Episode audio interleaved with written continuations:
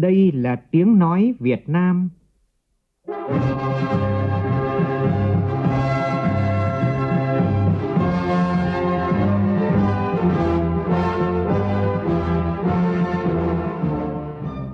là tiếng nói Việt Nam, phát thanh từ Hà Nội, thủ đô nước Cộng hòa xã hội chủ nghĩa Việt Nam.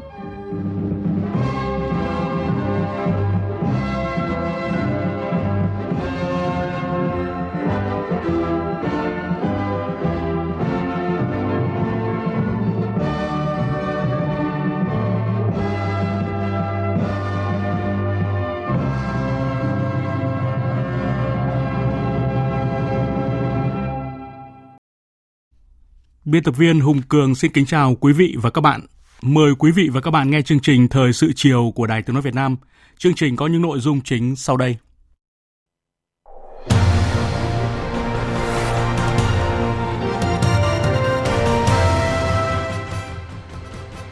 Ban chấp hành Trung ương Đảng bầu bổ sung đồng chí Lê Hoài Trung, Ủy viên Trung ương Đảng, trưởng ban đối ngoại Trung ương, giữ chức Ủy viên Ban Bí thư Trung ương Đảng khóa 13. Giám đốc Ngân hàng Phát triển châu Á ADB khẳng định tiếp tục song hành với chính phủ Việt Nam, giúp đạt mục tiêu phát triển xanh, bền vững và bao trùm. Các chuyên gia tại hội thảo đề xuất cơ chế đặc thù phát triển vùng Đông Nam Bộ cho rằng nên áp dụng luôn một số điểm trong nghị quyết 98 cho cả vùng. Tổng công ty đầu tư phát triển đường cao tốc Việt Nam chuẩn bị kế hoạch tăng phí đường bộ 4 đường cao tốc. Bình Dương phát hiện trường hợp thứ hai mắc bệnh đậu mùa khỉ. Trong phần tin quốc tế, Quỹ tiền tệ quốc tế IMF dự báo kinh tế thế giới có thể tránh được nguy cơ suy thoái.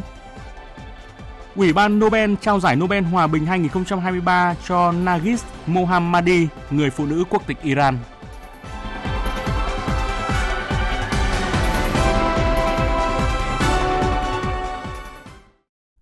Bây giờ là nội dung chi tiết. Trước tiên là thông cáo báo chí về ngày làm việc thứ 5 của hội nghị lần thứ 8 Ban chấp hành Trung ương Đảng khóa 13.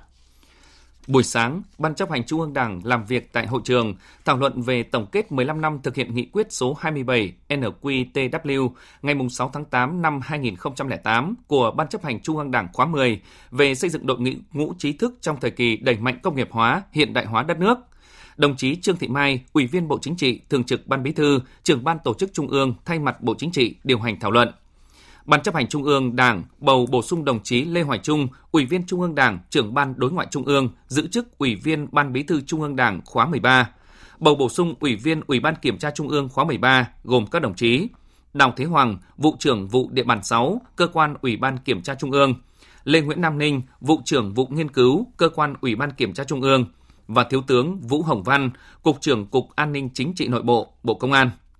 Buổi chiều, Ban chấp hành Trung ương Đảng làm việc tại tổ thảo luận về tổng kết 20 năm thực hiện nghị quyết số 23 NQTW ngày 12 tháng 3 năm 2003 của Ban chấp hành Trung ương Đảng khóa 9 về phát huy sức mạnh đại đoàn kết toàn dân tộc vì dân giàu nước mạnh, xã hội công bằng, dân chủ, văn minh.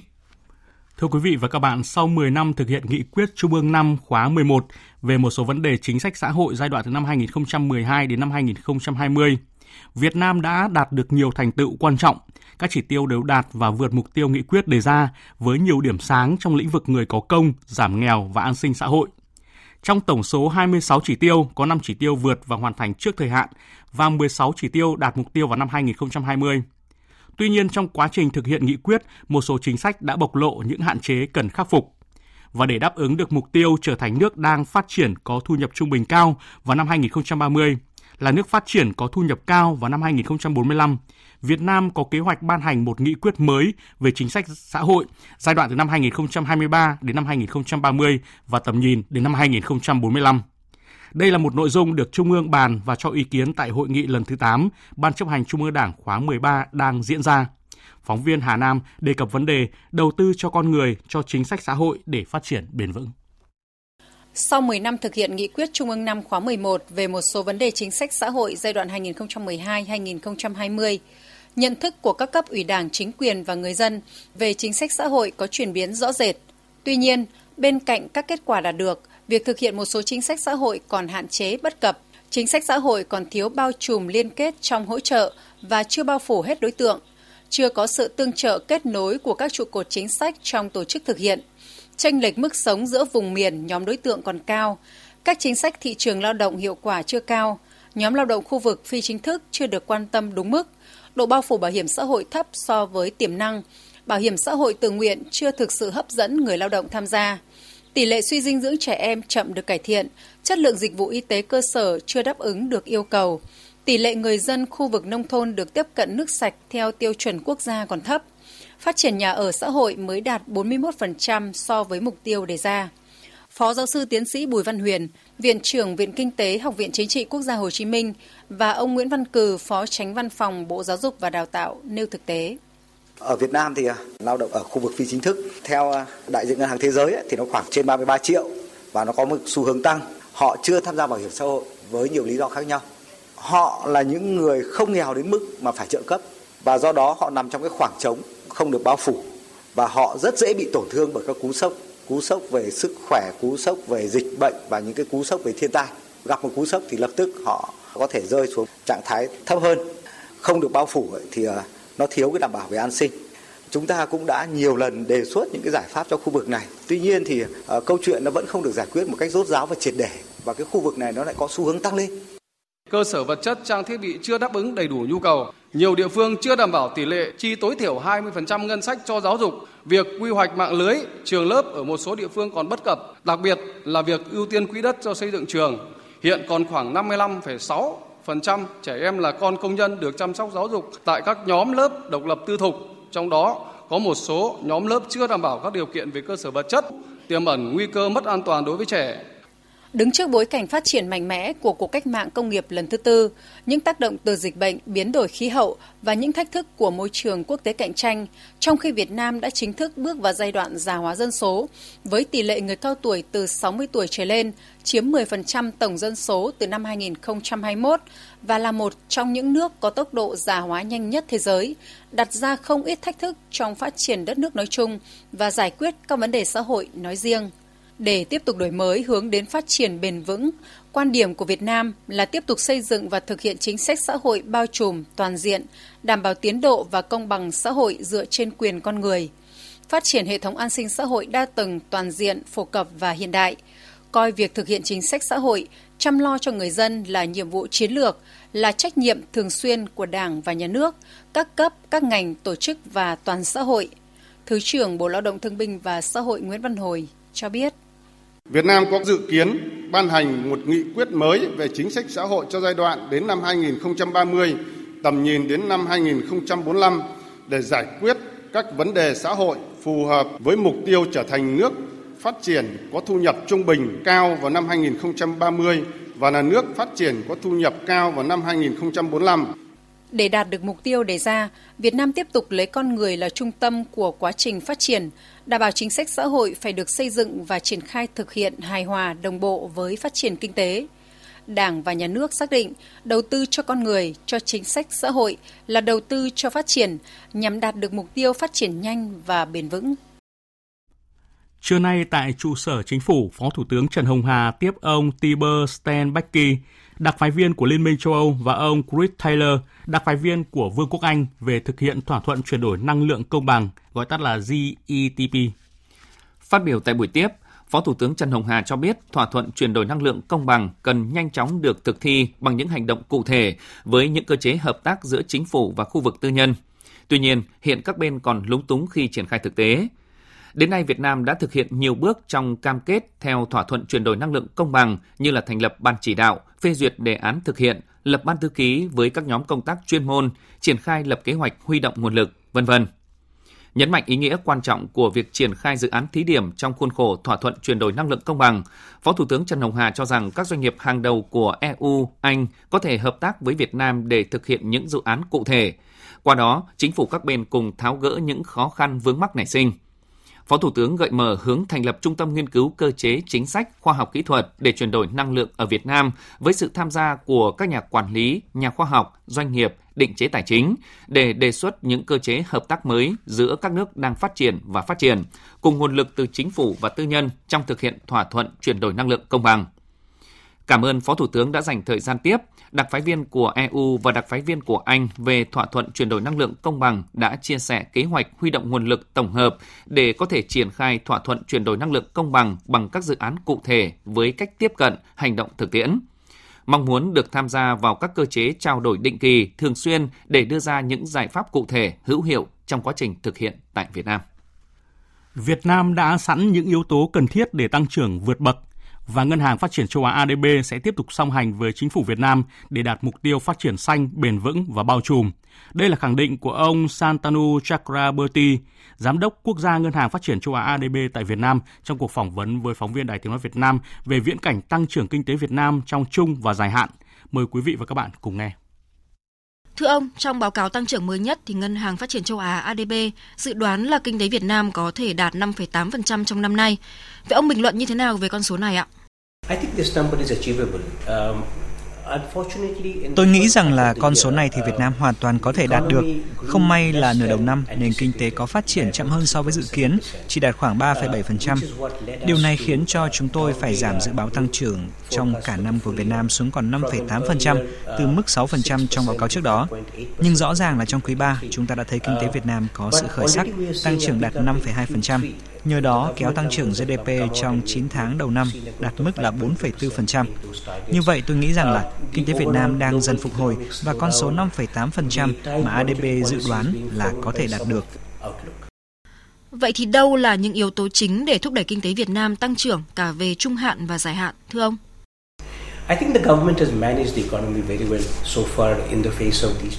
Tôi nghĩ đến thời điểm này chính phủ Việt Nam đã có những chính sách kiểm soát nền kinh tế khá tốt trong bối cảnh toàn cầu có nhiều thách thức như hiện nay. Chỉ số lạm phát được giữ ở mức khá thấp, lãi suất cũng được giữ ở mức vừa phải, phù hợp để thúc đẩy kinh tế phát triển. Đây là hai yếu tố chính góp phần quan trọng cho tăng trưởng kinh tế trong cả trung và dài hạn. Một lĩnh vực mà tôi muốn nhấn mạnh đó là tăng cường đầu tư tư nhân. Hiện quá trình đầu tư công còn đang có một số chậm trễ, và tôi nghĩ việc tăng cường đầu tư tư nhân có thể góp phần thúc đẩy tiêu dùng, việc làm và tăng trưởng. Do đó, tôi muốn đề xuất là chính phủ Việt Nam có thể chú trọng vào lĩnh vực này và tiếp tục theo đuổi một chính sách tiền tệ hài hòa nhằm tăng cường đầu tư công. Bên cạnh đó có một điểm rất quan trọng đó là tiếp tục thu hút vốn đầu tư nước ngoài FDI. Trong 9 tháng đầu năm nay đã có tới 15 tỷ đô la Mỹ vốn đầu tư được giải ngân. Đây là một con số rất lớn, đặc biệt trong bối cảnh khó khăn như hiện nay. Việt Nam cần tiếp tục chú trọng duy trì môi trường đầu tư thông thoáng với các chính sách minh bạch. Nhờ đó, các doanh nghiệp nước ngoài cảm thấy yên tâm và thoải mái khi cân nhắc đầu tư tại Việt Nam. Ngoài ra, các bạn cũng nên tập trung chi tiêu cho hệ thống cơ sở vật chất phục vụ cho quá trình chuyển đổi số. Nhắc đến việc thu hút nguồn đầu tư nước ngoài FDI thì đây cũng được coi là một trong những thế mạnh của Việt Nam. Vậy ông nhận định như thế nào về môi trường đầu tư nước ngoài tại Việt Nam ở thời điểm hiện tại ạ?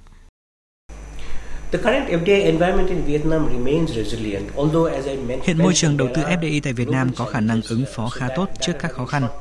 Tuy là những thách thức toàn cầu sẽ gây ảnh hưởng đến đầu tư trực tiếp nước ngoài trong ngắn hạn, nhưng theo tôi, Việt Nam là một điểm đến hấp dẫn và thân thiện với sức tiêu thụ mạnh mẽ, tầng lớp trung lưu cũng đang phát triển hơn. Như tôi đã nói, chính phủ Việt Nam đã đưa ra những chính sách rất đúng đắn, cả chính sách tiền tệ và tài khóa. Nhưng chúng ta cũng không nên quên rằng vẫn còn nhiều quốc gia khác trong khu vực đang cạnh tranh để thu hút vốn đầu tư nước ngoài và họ cũng đang làm rất tốt. Thế mạnh của Việt Nam có thể bị giảm bớt sức hút trong ngắn hạn, ví dụ như là chi phí lao động thấp. Do đó Việt Nam cần tiếp tục vươn lên chuỗi giá trị toàn cầu, tăng thêm giá trị sản xuất và tăng cường sản lượng Nhờ đó, nguồn đầu tư nước ngoài vào Việt Nam cũng sẽ mạnh mẽ và trôi chảy hơn. Là một trong những đối tác phát triển quan trọng của Việt Nam thì Ngân hàng Phát triển châu Á ADB có kế hoạch gì để hỗ trợ Việt Nam đạt được mục tiêu tăng trưởng trong trung hạn, cũng như là khát vọng đạt được các mục tiêu phát triển trong dài hạn mà chúng ta vừa nhắc đến, thưa ông?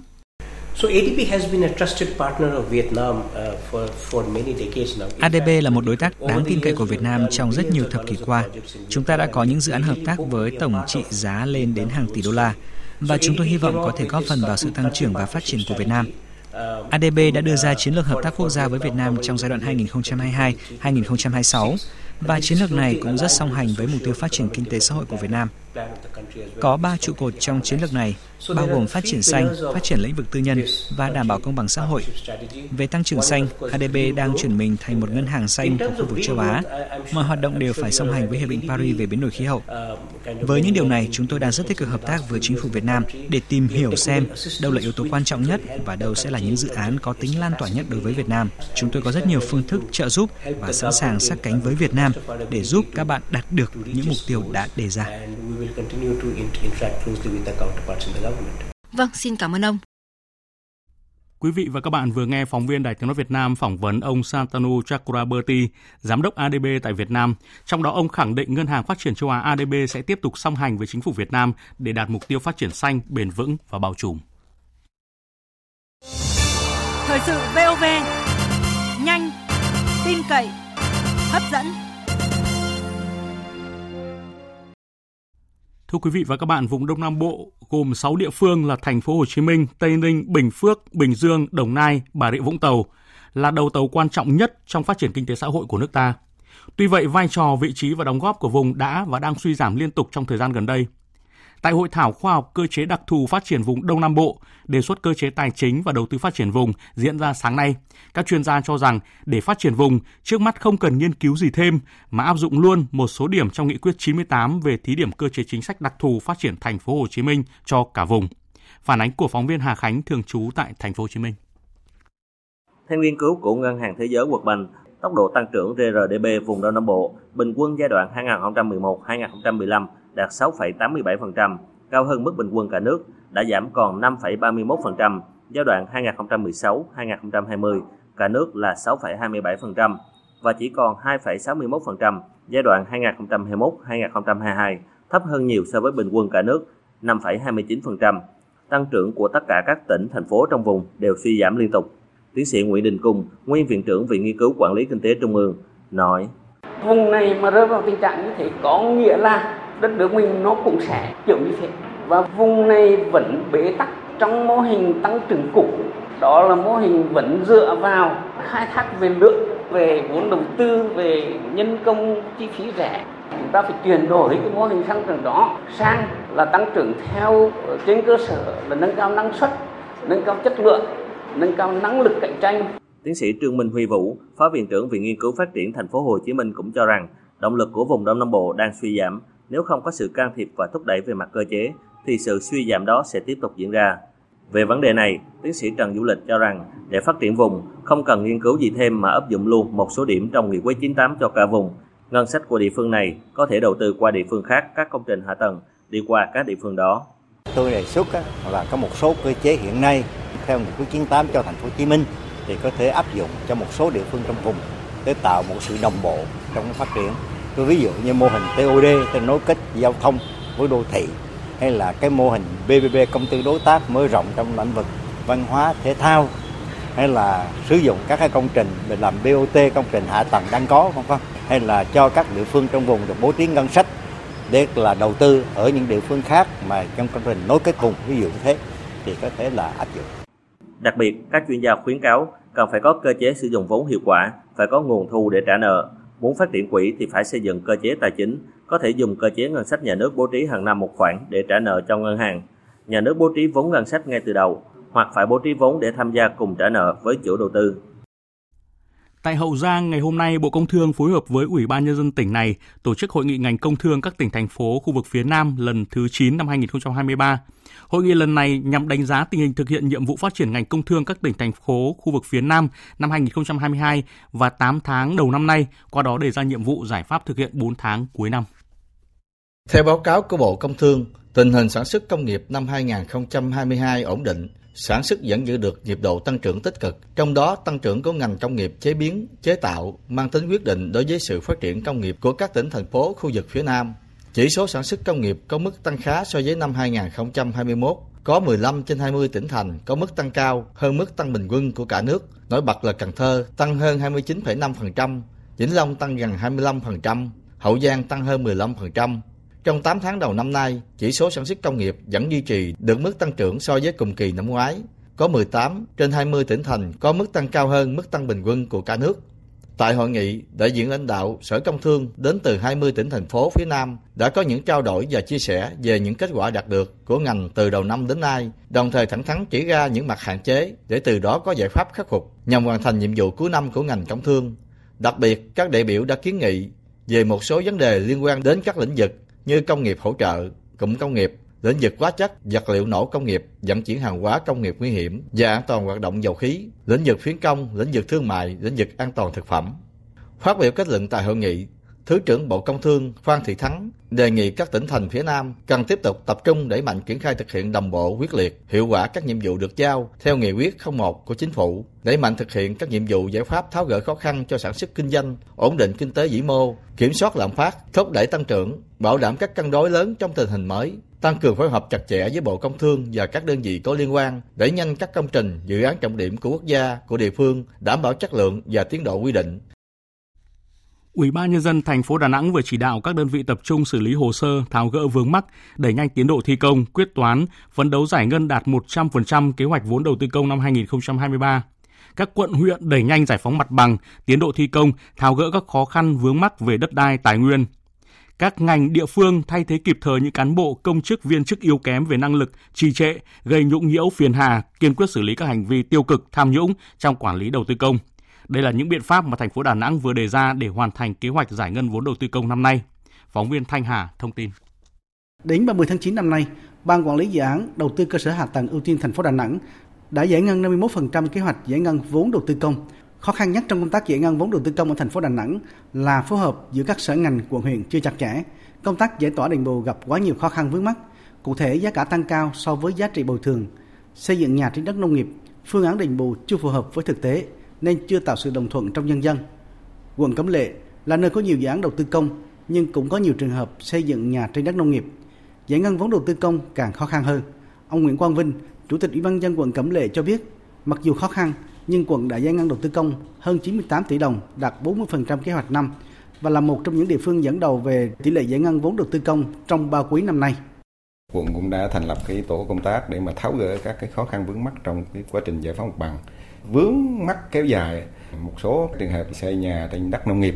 Đó là cái chỗ ở duy nhất của người ta. Hiện nay thành phố thì không cho phép tái định cư đối với những cái trường hợp xây nhà trên đất nông nghiệp. Quận chủ động, nhiều lần à, tiếp dân, vận động, giao cho các ngành địa phương cũng tiếp tục vận động. Và thành phố yêu cầu đã vận động nhiều lần, tiếp dân lần cuối cùng rồi mà không chấp hành bằng giao bằng thì cũng sẽ tiến hành à, xử lý hành chính để mà có cái mặt bằng để mà thi công, đảm bảo giải ngân vốn đầu tư công trong quá trình giải ngân vốn đầu tư công tại thành phố Đà Nẵng, một số dự án chậm nghiệm thu, bàn giao quyết toán, ảnh hưởng tỷ lệ vốn giải ngân. Một số dự án chờ quy hoạch phân khu cũng như các quy hoạch khác để triển khai thực hiện các nội dung tiếp theo. Một số kiến nghị liên quan kết luận thanh tra kiểm toán chưa hoàn thành cũng là nguyên nhân làm cho một số cán bộ công chức không dám làm, sợ trách nhiệm. Ông Nguyễn Hữu Nhật, Giám đốc Ban quản lý các dự án đầu tư xây dựng hạ tầng và phát triển đô thị thành phố Đà Nẵng cho biết tăng cường cái kỷ luật kỷ cương. Giao việc thì phải hết sức rõ ràng. Người được giao thì phải có cam kết hoàn thành. Không cam kết hoàn thành theo từng thời điểm ấy, thì sẽ phải bị điều động điều chuyển. Như vậy mới, mới giải quyết cái tình trạng né tránh đùn đẩy đặc biệt là ý thức của cấp lãnh đạo từ giám đốc ban đến các phó giám đốc trưởng phòng các giám đốc dự án các tư vấn cái việc mà nêu gương đã nói là phải làm đó. Làm việc cái cam kết thì phải đúng tiến độ. Tổng nguồn vốn đầu tư công trung hạn của thành phố Đà Nẵng được phân bổ là 45.000 tỷ đồng, và có thêm phần bổ sung đã lên tới 51.000 tỷ đồng. Đến nay thành phố đã phân bổ 42.000 tỷ đồng, còn lại 9.000 tỷ đồng chưa được phân bổ. Thời gian gần đây tại thành phố Đà Nẵng, số dự án khởi công không nhiều. Bà Trần Thị Thanh Tâm, Giám đốc Sở Kế hoạch và Đầu tư thành phố Đà Nẵng cho biết, năm 2023, thành phố phấn đấu giải ngân đạt 100% kế hoạch vốn đầu tư công. Các sở ngành cố gắng nghiên cứu để rút ngắn cái thời gian thẩm định hồ sơ những cái gì chúng ta có thể làm song song được, cố gắng hỗ trợ rút ngắn thời gian chuẩn bị dự án các sở ngành quận huyện phải đẩy nhanh tiến độ chuẩn bị đầu tư, trình chủ trương đầu tư. Sở kế hoạch đầu tư thì vừa qua cũng đã có tổ chức các lớp tập huấn về xây dựng chủ trương đầu tư cũng như là tổ chức rất nhiều lớp về đấu thầu để hỗ trợ các đơn vị trong các việc nâng cao năng lực triển khai thực hiện. Tỷ lệ tàu cá vi phạm vùng biển nước ngoài tại Bình Định ngày càng giảm nhờ áp dụng công nghệ thông tin và quản lý tàu cá, giám sát nhật ký khai thác điện tử. Tỉnh này đang tập trung thực hiện các biện pháp mạnh xử lý các tàu cá vi phạm với quyết tâm gỡ cảnh báo thẻ vàng thủy sản. Phản ánh của phóng viên Thanh Thắng tại miền Trung. Từ đầu năm đến nay, mỗi tháng tàu cá BD 99269TS của ông Đỗ Huynh, trú phường Hồi Hương, thị xã Hoài Nhơn, tỉnh Bình Định đều có một chuyến biển đánh bắt thủy sản ở ngư trường Trường Sa. Trước khi tàu xuất bến, ông Huynh kiểm tra hoạt động của máy giám sát hành trình, yêu cầu thuyền viên tuân thủ các quy định của nhà nước về chống khai thác hải sản bất hợp pháp, không báo cáo và không theo quy định. Ông Đỗ Huynh mong muốn sớm gửi thẻ vàng của Ủy ban châu Âu đối với thủy sản Việt Nam. Khi ờ, đi đánh bắt xa bờ thì cam kết lực của nhà nước đưa ra, ngư dân chúng tôi đi thì riêng tèo của chúng tôi đầy đủ mé giám sát hành trình, mé dò cá, mé bao tèo, mé giám sát hành trình, bạc 4 trên 24. Một khi mà đã xuất bến là cái bạc mé lên là 24 không bao giờ tách. Hiện nay, 100% tàu cá của tỉnh Bình Định có chiều dài từ 15 mét trở lên, khai thác hải sản vùng khơi đã được gắn thiết bị giám sát hành trình theo quy định. Các đơn vị trực hệ thống trạm bờ 24 trên 24 thường xuyên theo dõi, tiếp nhận thông tin, phát hiện và xử lý tàu cá vi phạm quy định về quản lý, sử dụng thiết bị giám sát hành trình trong khi hoạt động trên biển. Từ đầu năm 2023 đến nay, thông qua thiết bị giám sát hành trình, cơ quan chức năng tỉnh Bình Định phát hiện 40 tàu cá mất kết nối hoặc không duy trì hoạt động thiết bị giám sát hành trình trong lúc hoạt động trên biển. Cơ quan chức năng đã xử phạt 39 chủ tàu cá với số tiền 945 triệu đồng. Trung tá Phạm Bảo An đồn trưởng đồn biên phòng cửa khẩu Cảng Quy Nhơn, thuộc Bộ Chỉ huy Bộ đội Biên phòng tỉnh Bình Định cho biết, đơn vị được cấp một tài khoản giám sát tàu cá của ngư dân hoạt động vùng khơi. Thiết bị giám sát đó nếu nó hoạt động thì nó sẽ kết nối về với cái trạm ở mình. Cán bộ ở trạm trực này sẽ theo dõi được cái con tàu đó. Hiện trạng nó ra sao, hoạt động như thế nào. Vừa là hỗ trợ cho ngư dân mình trong quá trình mà đánh bắt này mà vừa làm phục vụ cho mình là theo dõi quản lý cho cái phương tiện đó chẳng hạn như khi anh mà có dấu hiệu gì đó anh ra hoạt động mà vượt cái vùng ranh giới vừa theo quy định thì có thể là tuyên truyền nhắc nhở kêu gọi vào Tỉnh Bình Định hiện có 5.488 tàu cá với hơn 40.000 lao động tham gia hoạt động khai thác. Ủy ban châu Âu cảnh báo thẻ vàng làm ảnh hưởng rất lớn đến ngành thủy sản. Tỉnh Bình Định đã dồn sức triển khai đồng loạt các giải pháp khắc phục thẻ vàng thủy sản, trong đó quản lý chặt chẽ đội tàu, truy xuất nguồn gốc thủy sản khai thác, xử lý nghiêm các trường hợp vi phạm. Ông Nguyễn Tuấn Thanh, Phó Chủ tịch Thường trực Ủy ban Nhân dân tỉnh Bình Định đề nghị Mong tổ công tác chuyên gia của Ban chỉ đạo quốc gia tiếp tục là hỗ trợ cho tỉnh ờ, rà soát cả về đội tàu, vấn đề truy xuất nguồn gốc, vấn đề liên quan tới xử phạt, làm sao mà khớp nối như các đồng chí nói thành một cái logic cụ thể. Có cái gì mình làm được mình nói, còn những cái vấn đề mà nó khiếm khuyết thì mình mình bổ sung cho nó chặt chẽ, làm sao cùng với cả nước để rút được cái thẻ vàng châu Âu. Ông Phùng Đức Tiến, Thứ trưởng Bộ Nông nghiệp và Phát triển Nông thôn, Phó trưởng Ban chỉ đạo quốc gia về chống khai thác hải sản bất hợp pháp, không báo cáo và không theo quy định, đã yêu cầu tỉnh Bình Định khẩn trương rà soát, kiểm tra nghiêm túc các vấn đề còn vướng mắt, xây dựng nội dung báo cáo chuẩn bị làm việc với đoàn thanh tra của Ủy ban châu Âu. Hội nghị Bộ trưởng ASEAN về quản lý thiên tai lần thứ 11 sẽ thông qua tuyên bố Hạ Long về hành động sớm trong quản lý thiên tai ASEAN. Đây là thông tin được đưa ra tại họp báo Hội nghị Bộ trưởng ASEAN về quản lý thiên tai lần thứ 11 do Cục Quản lý Đê điều và Phòng chống thiên tai phối hợp với Báo Nông nghiệp Việt Nam tổ chức sáng nay tại thành phố Hạ Long của tỉnh Quảng Ninh.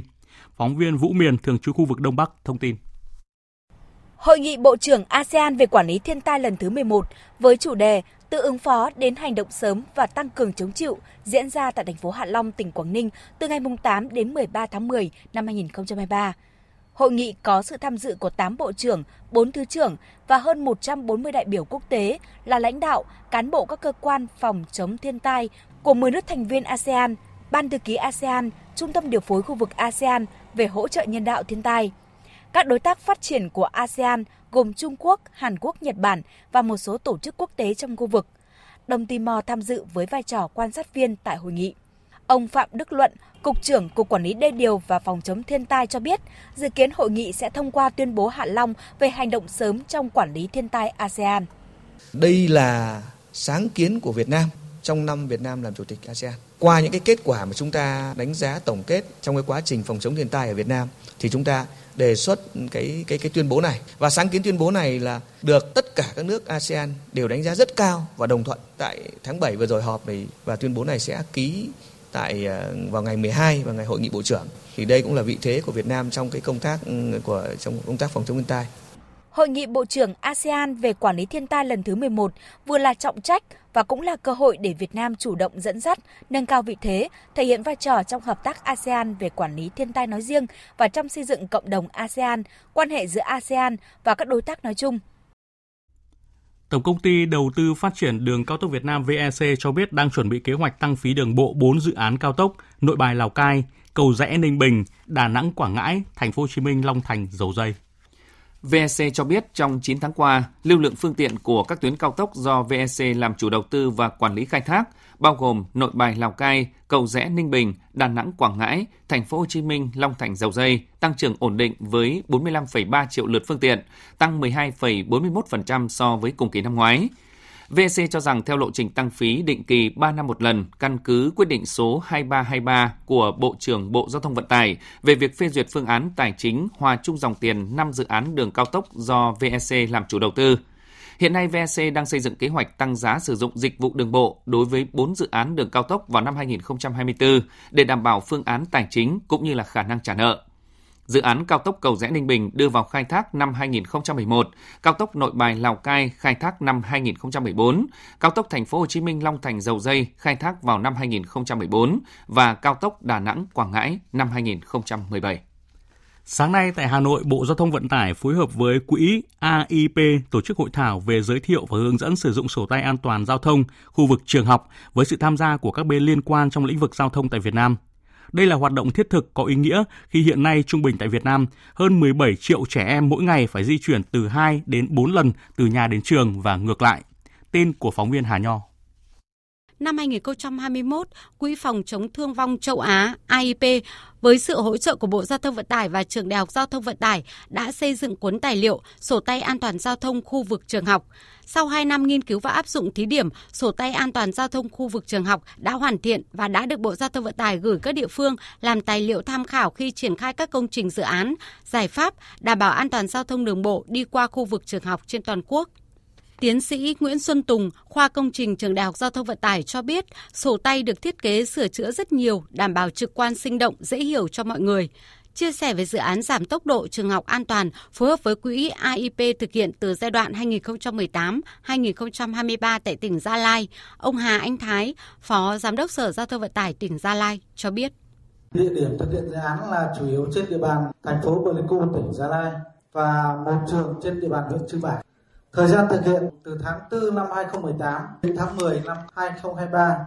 Về tổng kinh phí thực hiện của dự án là 23 tỷ 304 triệu kinh phí dự án do tài trợ của quỹ AIB. Về mục tiêu của dự án là giảm tai nạn giao thông, giảm thương tích và tử vong do tai nạn giao thông tại khu vực trường học thông qua các mục tiêu cụ thể. Một thông tin đáng lưu ý đó là Bình Dương vừa ghi nhận ca thứ hai mắc đậu mùa khỉ là nam giới ở thành phố Thuận An, nâng tổng số bệnh nhân mắc bệnh đậu mùa khỉ của cả nước lên 7 người. Tin của Thiên Lý, phóng viên thường trú tại thành phố Hồ Chí Minh. Hôm nay ngày 5 tháng 10, lãnh đạo Sở Y tế tỉnh Bình Dương cho biết bệnh nhân thứ hai bị đậu mùa khỉ này 19 tuổi, ngụ tại khu phố Bình Phước, phường Bình Nhâm. Bệnh nhân này trước đó có tiếp xúc gần với bệnh nhân đậu mùa khỉ đã được thành phố Hồ Chí Minh xác định. Hiện tại bệnh nhân đang được cách ly điều trị tại khoa nhiễm Trung tâm Y tế thành phố Thuận An. Về bệnh nhân đầu tiên ở Bình Dương bị động mùa khỉ, hiện tại sức khỏe đã ổn định. Dự kiến bệnh nhân này sẽ được xuất viện vào ngày 10 tháng 10. Sáng nay tại khu di tích lịch sử Lam Kinh, thị trấn Lam Sơn, huyện Thọ Xuân, Ủy ban nhân dân tỉnh Thanh Hóa tổ chức lễ hội Lam Kinh năm 2023, kỷ niệm 605 năm khởi nghĩa Lam Sơn, 595 năm vua Lê Thái Tổ đăng quang, 595 năm ngày mất của anh hùng dân tộc Lê Lợi. Tin của phóng viên Sĩ Đức. Sau phần lễ là chương trình nghệ thuật sân khấu thực cảnh với chủ đề Khởi nghĩa Lam Sơn, dấu son rực rỡ, tái hiện một giai đoạn lịch sử hào hùng và những công lao, sự nghiệp to lớn của người anh hùng áo vải Lê Lợi, cùng các tướng sĩ, nhân dân đã đánh đuổi giặc Minh xâm lược, giành độc lập tự chủ và xây dựng đất nước phát triển hưng thịnh. Đây là dịp để giới thiệu, quảng bá giá trị và hình ảnh di tích quốc gia đặc biệt Lam Kinh, nâng cao ý thức trách nhiệm của cộng đồng đối với công tác bảo tồn, phát huy giá trị các di sản văn hóa trong thời kỳ hội nhập – thúc đẩy sự liên kết, hợp tác trong quản lý, bảo tồn và phát huy giá trị các di tích lịch sử, tuyên truyền về truyền thống lịch sử văn hóa, đất và người Thanh Hóa đến bạn bè trong nước và quốc tế. Thưa quý vị và các bạn, lễ hội Thác Bản Dốc 2023 chính thức khai mạc sáng nay với lễ rước nước cầu Quốc Thái Dân An tại khu danh thắng Thác Bản Dốc, huyện Trùng Khánh, tỉnh Cao Bằng. Nhóm phóng viên công luận Tuấn Anh, cơ quan thường trú khu vực Đông Bắc, thông tin từ sự kiện này.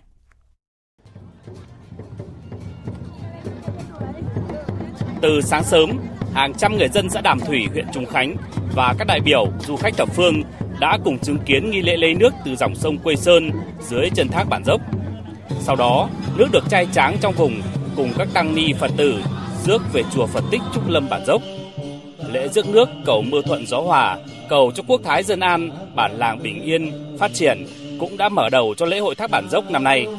Đến với lễ rước nước, bà Mã Thị Niệm, người dân xóm Kéo Nà, xã Đàm Thủy, huyện Trùng Khánh nói: "Hoàn đây lấy khói vinh dự lại à, đây khấn mà rước nước Hôm nay tôi rất tự hào và thấy vui khi được mặc bộ trang phục này truyền thống tham gia lễ rước nước cầu may mắn lên chùa Phật Tích Trúc Lâm Bản Dốc. Tôi mong bản làng sẽ luôn bình yên, cuộc sống ấm no, hạnh phúc. gần khói mà. Sáng nay, cùng với lễ rước nước cầu Quốc Thái Dân An, tại khu danh thắng Thác Bản Dốc còn diễn ra nhiều hoạt động sôi nổi khác như triển lãm tranh, ảnh non nước Cao Bằng, trưng bày, giới thiệu các sản vật, đặc sản ô cốp địa phương. Ngoài ra, trong những ngày lễ hội, du khách sẽ được tham quan, trải nghiệm nhiều hoạt động khác như màn biểu diễn nghệ thuật âm thanh ánh sáng trong đêm khai mạc, màn trình diễn hát then với 1.000 nghệ nhân tham gia ngay dưới chân thác, trải nghiệm vườn hạt rẻ, cùng các trò chơi dân gian như kéo co, đẩy gậy, đua thuyền trên sông Quây Sơn, dòng sông được coi là mạch nguồn sự sống của vùng đất Trùng Khánh, Cao Bằng. Lễ hội đã nhận được sự quan tâm của đông đảo du khách bởi đây cũng là thời điểm được đánh giá đẹp nhất trong năm của non nước Cao Bằng với thời tiết mát mẻ, nắng dịu nhẹ trên những cánh đồng lúa chín vàng bên dòng sông trong xanh uốn lượn, tạo nên bức tranh thủy mặc của vùng non nước biên cương. Chị Nguyễn Yến Nhi ở quận Cầu Giấy, thành phố Hà Nội cho hay. Với một vai trò là du khách thì tôi cảm thấy là rất là choáng ngợp với quy mô hoành tráng của lễ hội. Đây là lần đầu tiên tôi đến một cái lễ hội ở giữa một cảnh quan thiên nhiên rất là hùng vĩ, có thác bản dốc rồi có núi đồi rất là đẹp. Chính vì điều này mà tôi cảm thấy là cái trải nghiệm ở lễ hội nó rất là đặc biệt hơn so với những lễ hội khác mà tôi từng đi. Lễ hội Thác Bản Dốc năm 2023 cũng là hoạt động quan trọng trong quảng bá, giới thiệu vẻ đẹp non nước Cao Bằng đến với du khách sau khi bảo vệ thành công danh hiệu công viên địa chất toàn cầu. Đồng thời, khẳng định sự trở lại mạnh mẽ của du lịch Cao Bằng sau thời gian dài ảnh hưởng của dịch COVID-19. Tiếp theo chương trình là tin bão trên Biển Đông, cơn bão số 4. Trong 3 giờ qua, bão số 4 đã mạnh thêm một cấp sau khi di chuyển vào vùng biển phía đông nam tỉnh Quảng Đông Trung Quốc. Hồi 16 giờ, vị trí tâm bão ở vào khoảng 21,6 độ Vĩ Bắc, 116,7 độ Kinh Đông, cách Hồng Kông Trung Quốc khoảng 290 km về phía Đông Đông Nam. Sức gió mạnh nhất vùng gần tâm bão mạnh cấp 12, cấp 13, tức là từ 118 đến 149 km một giờ, giật cấp 16. Bão di chuyển theo hướng Tây với tốc độ khoảng 10 km một giờ. Dự báo diễn biến của bão trong 24 đến 72 giờ tới. Vào hồi 16 giờ ngày 7 tháng 10, vị trí tâm bão ở vào khoảng 21,5 độ Vĩ Bắc, 114,7 độ Kinh Đông, cách Hồng Kông Trung Quốc khoảng 100 km về phía đông nam. Sức gió mạnh nhất vùng gần tâm bão mạnh cấp 11, cấp 12, giật cấp 15. Bão di chuyển theo hướng Tây, mỗi giờ đi được khoảng 10 km. Cấp độ rủi ro thiên tai cấp 3, khu vực chịu ảnh hưởng phía Bắc, khu vực Bắc Biển Đông. Vào hồi 16 giờ ngày 8 tháng 10, vị trí tâm bão ở vào khoảng 21,2 độ Vĩ Bắc, 113,5 độ Kinh Đông cách Hồng Kông Trung Quốc khoảng 150 km về phía Tây Nam. Sức gió mạnh nhất vùng gần tâm bão mạnh cấp 8, cấp 9, giật cấp 12. Bão di chuyển chủ yếu theo hướng Tây Nam, mỗi giờ đi được từ 5 đến 10 km và suy yếu dần. Cấp độ rủi ro thiên tai cấp 3, khu vực chịu ảnh hưởng, phía Bắc, khu vực Bắc Biển Đông. Vào hồi 16 giờ ngày 9 tháng 10, vị trí tâm bão ở vào khoảng 20,4 độ Vĩ Bắc, 111,7 độ Kinh Đông trên vùng biển phía đông bắc đảo Hải Nam Trung Quốc. Sức gió mạnh nhất vùng gần tâm bão mạnh cấp 7, giật cấp 9. Bão di chuyển chủ yếu theo hướng Tây Nam, mỗi giờ đi được khoảng 10 km và suy yếu thành áp thấp nhiệt đới. Cấp độ rủi ro thiên tai cấp 3, khu vực chịu ảnh hưởng phía Tây Bắc, khu vực Bắc Biển Đông. Từ 72 đến 96 giờ tiếp theo, áp thấp nhiệt đới di chuyển chủ yếu theo hướng Tây Nam, mỗi giờ đi được khoảng 10 km và suy yếu dần. Dự báo tác động của bão, vùng có gió mạnh trên biển trong 24 đến 48 giờ tới, vùng biển phía Bắc của khu vực Bắc Biển Đông có gió mạnh cấp 7, cấp 10. Vùng gần tâm bão đi qua mạnh cấp 11, cấp 13, giật cấp 16, biển động dữ dội. Toàn bộ tàu thuyền hoạt động trên khu vực này đều chịu tác động của gió bão mạnh. Vùng có nước dâng sóng lớn, khu vực Bắc Biển Đông có sóng cao từ 2 đến 4 mét, riêng vùng biển phía Bắc sóng cao từ 4 đến 6 mét, vùng gần tâm bão sóng cao từ 6 đến 8 mét.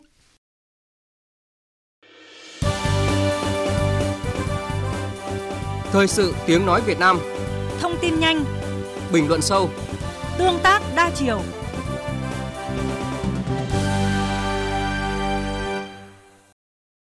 Mời quý vị nghe tiếp chương trình với phần tin quốc tế. Tối qua, theo giờ địa phương, với tỷ lệ phiếu ủng hộ tuyệt đối, Hạ viện Bỉ đã thông qua nghị quyết hỗ trợ nạn nhân chất độc da cam Việt Nam. Trong phiên họp toàn thể nghị viện, các nghị sĩ đã nghe các ý kiến giải trình về nghị quyết này.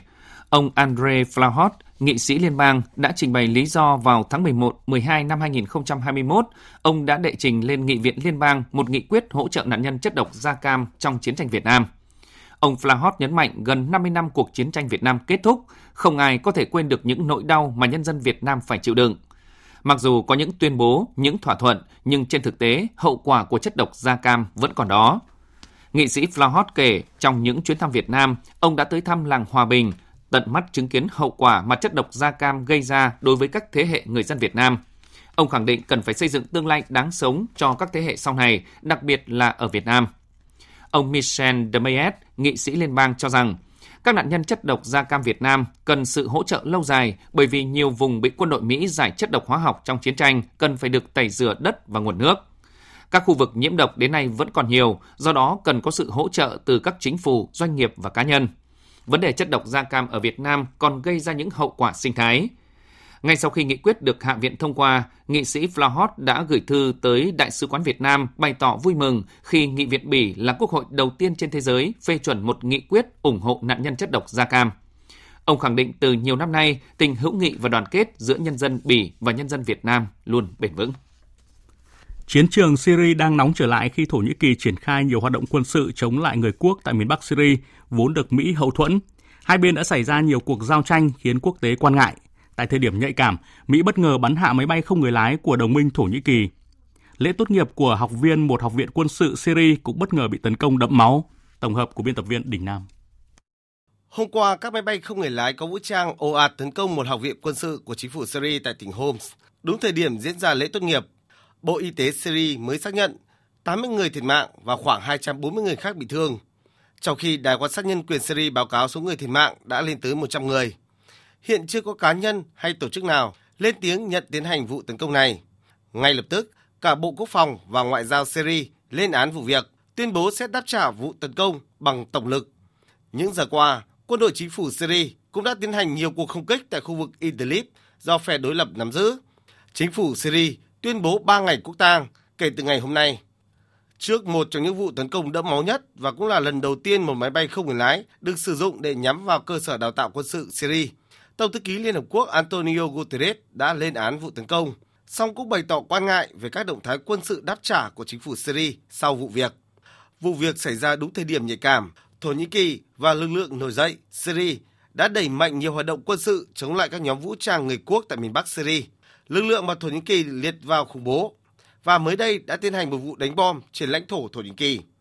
Chỉ riêng tối qua, Thổ Nhĩ Kỳ đã tấn công 30 mục tiêu, tuyên bố vô hiệu hóa nhiều tay súng người quốc. Đáp lại, các tay súng người quốc tại Syria cũng đã phóng rocket nhằm vào căn cứ quân sự Thổ Nhĩ Kỳ ở khu vực Dabiq, khiến 5 sĩ quan cảnh sát và 3 binh sĩ bị thương. Giao tranh giữa Thổ Nhĩ Kỳ và các chiến binh người quốc Syria vốn được Mỹ hậu thuẫn cũng đã khiến mối quan hệ đồng minh giữa hai nước thành viên NATO thêm căng thẳng. Hôm qua, Mỹ đã bất ngờ điều máy bay chiến đấu F-16 bắn hạ máy bay không người lái có vũ trang của Thổ Nhĩ Kỳ, bay gần căn cứ quân sự tại Syria. Thư ký báo chí Bộ Quốc phòng Mỹ Bart Ryder cho biết. Đây chắc chắn là một sự việc đáng tiếc. Các chỉ huy Mỹ đánh giá rằng máy bay không người lái của Thổ Nhĩ Kỳ chỉ cách lực lượng Mỹ chưa đầy nửa km là một mối đe dọa tiềm tàng. Chiếc máy bay chiến đấu F-16 của Mỹ sau đó đã bắn hạ như một hành động để tự vệ. Dẫu vậy, chúng tôi không thấy dấu hiệu nào chứng tỏ Thổ Nhĩ Kỳ cố tình nhắm vào lực lượng Mỹ. Hiện quốc tế đang rất quan ngại về tình hình Syria, kêu gọi chính phủ Syria, các nhóm nổi dậy và các nước có liên quan hậu thuẫn thúc đẩy một tiến trình hòa giải hướng tới hòa bình. Lãnh đạo châu Âu vừa đồng loạt lên tiếng ủng hộ độc lập chủ quyền và toàn vẹn lãnh thổ của Armenia, đồng thời nỗ lực hòa giải trong mối quan hệ giữa nước này với phía Azerbaijan. Động thái của châu Âu được cho là cố kéo Armenia rời xa đồng minh lâu năm là Nga. Hôm qua, Chủ tịch Hội đồng châu Âu Charles Michel, Tổng thống Pháp Emmanuel Macron và Thủ tướng Đức Olaf Scholz đã tái khẳng định sự ủng hộ đối với độc lập, chủ quyền, toàn vẹn lãnh thổ và quyền bất khả xâm phạm biên giới của Armenia.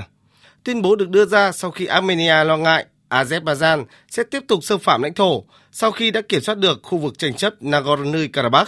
Thủ tướng Đức Olaf Scholz cho biết. Chúng tôi đã cố gắng ở đây để tìm những cách có thể đảm bảo sự an toàn và độc lập của Armenia và sẽ làm mọi thứ trong khả năng của chúng tôi để ngăn chặn tình hình leo thang, bao gồm cả việc leo thang quân sự giữa Armenia và Azerbaijan. Chủ tịch Hội đồng châu Âu Charles Michel lên tiếng mời các nhà lãnh đạo của Armenia và Azerbaijan tới Bruxelles để đàm phán ngay trong tháng này nhằm hạ nhiệt căng thẳng giữa hai nước. Phía Tổng thống Azerbaijan cũng đã chấp nhận về lời mời về cuộc gặp ba bên này. Động thái của các nhà lãnh đạo châu Âu với Armenia được đặc biệt chú ý trong bối cảnh quan hệ giữa Armenia và đồng minh Nga đang trở lên căng thẳng. Với những cáo buộc từ lãnh đạo và giới chức Armenia rằng Nga đã làm ngơ trước tình hình tại khu vực Nagorno-Karabakh. Trước những bước đi của đồng minh Armenia, phía Nga nhận định đó là những sai lầm. Tổng thống Nga Putin hôm qua cũng cho rằng phía Armenia đã không nghe theo đề xuất của Nga về việc giải quyết tình hình Nagorno-Karabakh dẫn đến hậu quả. Tuy vậy, nhà lãnh đạo Nga vẫn khẳng định Armenia vẫn là một đồng minh. Armenia đã ký tuyên bố với Azerbaijan. Trong tuyên bố đó, Armenia xác nhận Nagorno-Karabakh là một phần của Cộng hòa Azerbaijan. Armenia vẫn là đồng minh của chúng tôi. Nếu có vấn đề nhân đạo, tất nhiên chúng tôi sẵn sàng và sẽ thảo luận về chúng. Chúng tôi sẵn sàng hỗ trợ và giúp đỡ mà không cần phải nói gì. Giám đốc Quỹ tiền tệ quốc tế Kristalina Georgieva nhận định nhu cầu dịch vụ ngày càng lớn và những tiến triển trong kiềm chế lạm phát đang giúp nền kinh tế toàn cầu thêm cơ hội thoát khỏi suy thoái, song cảnh báo vẫn tiềm ẩn nhiều rủi ro tài chính. Những nhận định của người đứng đầu Quỹ tiền tệ quốc tế được đưa ra chỉ vài ngày trước khi các bộ trưởng tài chính và thống đốc ngân hàng trung ương của 190 quốc gia tham dự cuộc họp kéo dài trong một tuần từ ngày 9 đến ngày 15 tháng 10 tại Maroc để thảo luận về những rủi ro mà nền kinh tế toàn cầu đang phải đối mặt. Giám đốc Quỹ tiền tệ quốc tế cho biết báo cáo triển vọng kinh tế thế giới mới của thể chế tài chính này dự kiến sẽ được công bố vào ngày 10 tháng 10, sẽ phản ánh sự phục hồi chậm và không đồng đều với nhiều điểm khác biệt rõ rệt trong các xu hướng trên toàn cầu. Mặc dù vậy, nền kinh tế thế giới đã cho thấy khả năng phục hồi đáng chú ý, đồng nghĩa nền kinh tế có thể phục hồi chậm nhưng tránh được nguy cơ suy thoái. Dù vậy, Giám đốc Quỹ tiền tệ quốc tế vẫn khuyến nghị cần hết sức thận trọng. Bà nhấn mạnh chống lạm phát là ưu tiên số 1. Giải Nobel Hòa bình năm nay đã thuộc về bà Nijit Mohammadi, người Iran, vì cuộc đấu tranh cho quyền phụ nữ. Theo Ủy ban Nobel của Na Uy, chỉ bằng cách đảm bảo quyền bình đẳng cho tất cả mọi người, thế giới mới có thể đạt được tình anh em giữa các quốc gia như mong muốn của Alfred Nobel. Với việc trao giải Nobel Hòa bình cho Najit Mohammadi, Ủy ban Nobel mong muốn vinh danh những nỗ lực thúc đẩy quyền tự do của tất cả mọi người trên thế giới, trong đó có phụ nữ. Nobel Hòa bình là giải thưởng thứ năm được công bố trong mùa Nobel năm nay sau các giải y sinh, vật lý, hóa học và văn học. Australia tiếp tục trở thành nạn nhân của tin tặc khi trang web của Bộ phận Quản lý xuất nhập cảnh thuộc Bộ Nội vụ nước này bị tin tặc tấn công từ chối dịch vụ. Phóng viên Việt Nga thường trú tại Australia thông tin. Truyền thông Australia chiều nay đưa tin, trang web của Bộ phận Quản lý xuất nhập cảnh thuộc Bộ Nội vụ nước này đã bị tin tặc tấn công từ chối dịch vụ, khiến mọi người không thể truy cập được vào trang web. Vì đây là trang web để mọi người vào nộp đơn xin thị thực nhập cảnh của Australia, nên việc trang web bị tấn công đã làm cho mọi người không thể làm được điều này. Trong thông báo đưa ra, Bộ Nội vụ Australia cho biết, cơ quan này phát hiện ra vụ tấn công vào đêm qua. Việc truy cập vào trang web được phục hồi sau khi Bộ Nội vụ Australia triển khai các biện pháp ứng phó khi có sự cố. Tuy vậy, đến chiều nay, một số người vẫn gặp khó khăn khi truy cập vào trang web. Hiện nay, Bộ Nội vụ Australia đang điều tra về vụ việc song thông tin ban đầu cho thấy kiểu tấn công từ chối dịch vụ thường nhằm mục đích ngăn mọi người truy cập vào trang web, nên các thông tin mà Bộ Nội vụ Australia lưu giữ đều không bị đánh cắp, trong đó bao gồm các thông tin cá nhân và các thông tin nhạy cảm. Thưa quý vị và các bạn, Pablo Picasso là một trong những danh họa nổi bật nhất thế kỷ 20 với hàng nghìn bức tranh nghệ thuật theo trường phái lập thể. Thế nhưng ít ai biết ông cũng là tác giả của hàng trăm tác phẩm điêu khắc nổi tiếng. Nhân dịp kỷ niệm 50 năm ngày mất của danh họa, Bảo tàng Guggenheim của Tây Ban Nha đã mở buổi triển lãm các tác phẩm điêu khắc của Picasso, giúp người xem khám phá một lĩnh vực nghệ thuật khác của danh họa nổi tiếng này. Biên tập viên Thu Hoài thông tin.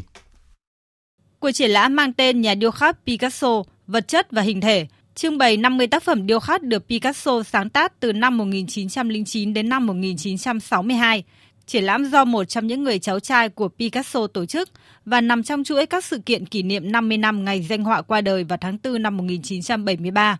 Giám đốc triển lãm Carmen Gimenez cho biết. Đây là lần đầu tiên có một buổi triển lãm về Picasso ở xứ Basque. Picasso và xứ Basque có lịch sử riêng của mình và họ lại chưa bao giờ có một triển lãm nào về danh họa. Văn hóa của Picasso rất sâu sắc và sáng tạo. Đối với tôi, ông ấy không chỉ là một họa sĩ giỏi nhất mà còn là đại diện cho nền văn hóa nghệ thuật tuyệt vời nhất của thế kỷ 20. Đối với khách tham quan, đây là một buổi triển lãm nhiều cảm xúc khi họ được khám phá một lĩnh vực nghệ thuật khác của danh họa nổi tiếng thế giới người Tây Ban Nha này. Bạn có thể nhận ra phong cách của ông ấy và nó thật tuyệt vời. Mỗi tác phẩm đều như mong muốn truyền tải một thông điệp gì đó và bạn cũng có thể hình dung trong đầu mình một câu chuyện. Tôi thực sự thích buổi triển lãm. Danh họa Picasso sáng tác các tác phẩm điêu khắc gần như ngay từ khi bắt đầu sự nghiệp vẽ tranh.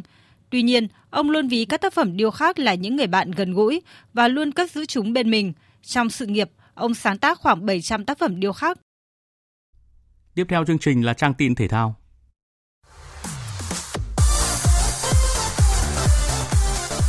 Nhật ký ASEAN 19 Nhật ký ASEAN 19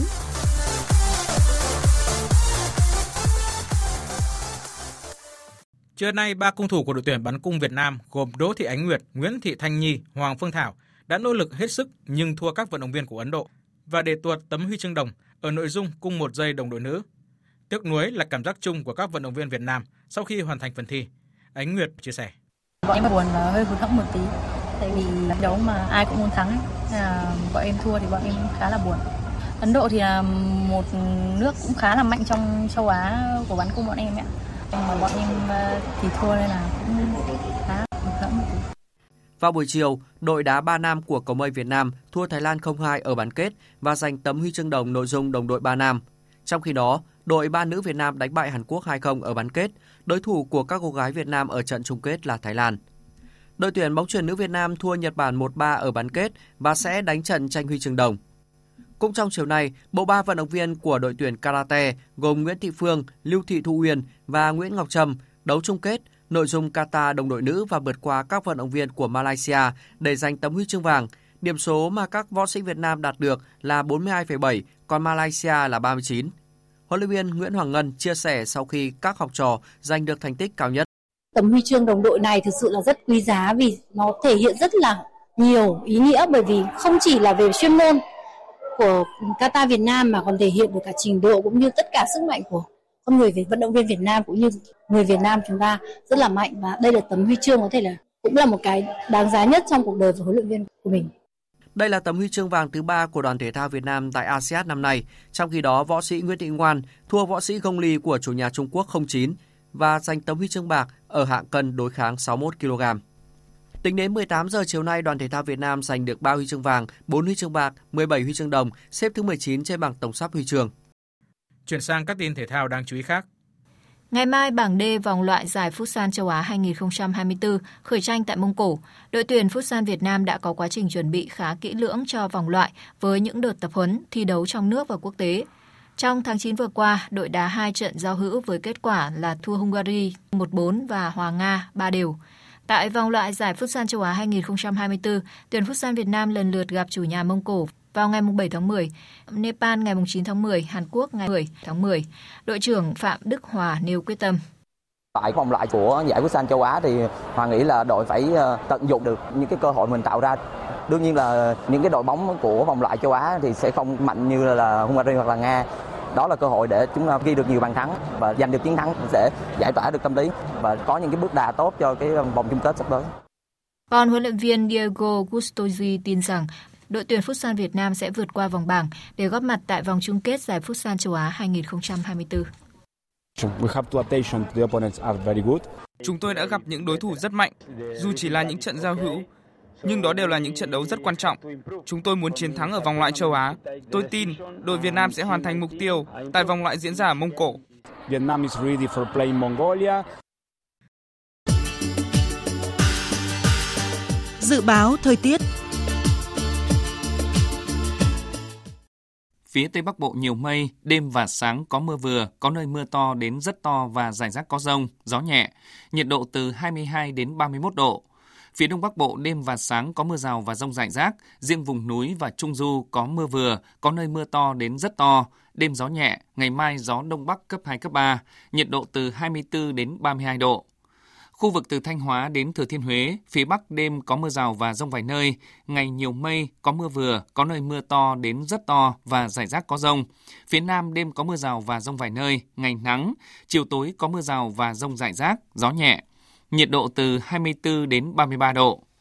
Khu vực từ Đà Nẵng đến Bình Thuận, đêm có mưa rào và rông vài nơi, ngày nắng, chiều tối có mưa rào và rông rải rác, gió nhẹ. Nhiệt độ từ 24 đến 34 độ. Tây Nguyên và Nam Bộ, đêm có mưa rào và rông vài nơi, ngày nắng, chiều tối có mưa rào và rông rải rác, gió nhẹ, nhiệt độ từ 21 đến 34 độ. Khu vực Hà Nội, đêm và sáng có lúc có mưa rào và rông, gió nhẹ, nhiệt độ từ 24 đến 32 độ. Dự báo thời tiết biển, Bắc Vịnh Bắc Bộ có mưa rào và rông vài nơi, tầm nhìn xa trên 10 km, đêm gió nhẹ, ngày có gió đông bắc mạnh dần lên cấp 4, cấp 5. Nam Vịnh Bắc Bộ có mưa rào và rông vài nơi, tầm nhìn xa trên 10 km, gió nhẹ. Trưa và chiều ngày mai có gió đông bắc mạnh dần lên cấp 4, cấp 5. Vùng biển từ Quảng Trị đến Quảng Ngãi có mưa rào và rông vài nơi, tầm nhìn xa trên 10 km, gió nhẹ. Vùng biển từ Bình Định đến Ninh Thuận có mưa rào và rông vài nơi, tầm nhìn xa trên 10 km, phía Bắc gió nhẹ, phía Nam gió Tây Nam cấp 3, cấp 4. Vùng biển từ Bình Thuận đến Cà Mau, vùng biển từ Cà Mau đến Kiên Giang và Vịnh Thái Lan có mưa rào và rông vài nơi, tầm nhìn xa trên 10 km, gió Tây Nam cấp 3, cấp 4. Khu vực Bắc Biển Đông có mưa rào và rông rải rác ở phía đông, riêng vùng biển phía Bắc có mưa bão, tầm nhìn xa trên 10 km, giảm xuống 4 đến 10 km trong mưa. Riêng vùng biển phía Bắc giảm xuống 2 đến 4 km trong mưa bão, gió Tây đến Tây Nam cấp 4, cấp 5. Riêng vùng biển phía Bắc gió mạnh cấp 7 đến cấp 9, vùng gần tâm bão mạnh cấp 10 đến cấp 12, giật cấp 15, biển động dữ dội. Khu vực giữa Biển Đông có mưa rào và rông rải rác, tầm nhìn xa trên 10 km, giảm xuống 4 đến 10 km trong mưa, gió Tây Nam cấp 4, cấp 5. Khu vực Nam Biển Đông và khu vực quần đảo Trường Sa thuộc tỉnh Khánh Hòa có mưa rào và rông vài nơi, tầm nhìn xa trên 10 km, gió Tây Nam cấp 4. Khu vực quần đảo Hoàng Sa thuộc thành phố Đà Nẵng có mưa rào và rông vài nơi, tầm nhìn xa trên 10 km, gió Tây đến Tây Nam cấp 4, cấp 5. Những thông tin thời tiết vừa rồi đã kết thúc chương trình Thời sự chiều nay của Đài Tiếng Nói Việt Nam. Chương trình do các biên tập viên Hùng Cường, Duy Quyền, Hằng Nga cùng phát thanh viên Mạnh Cường, kỹ thuật viên Uông Biên phối hợp thực hiện, chịu trách nhiệm nội dung Lê Hằng.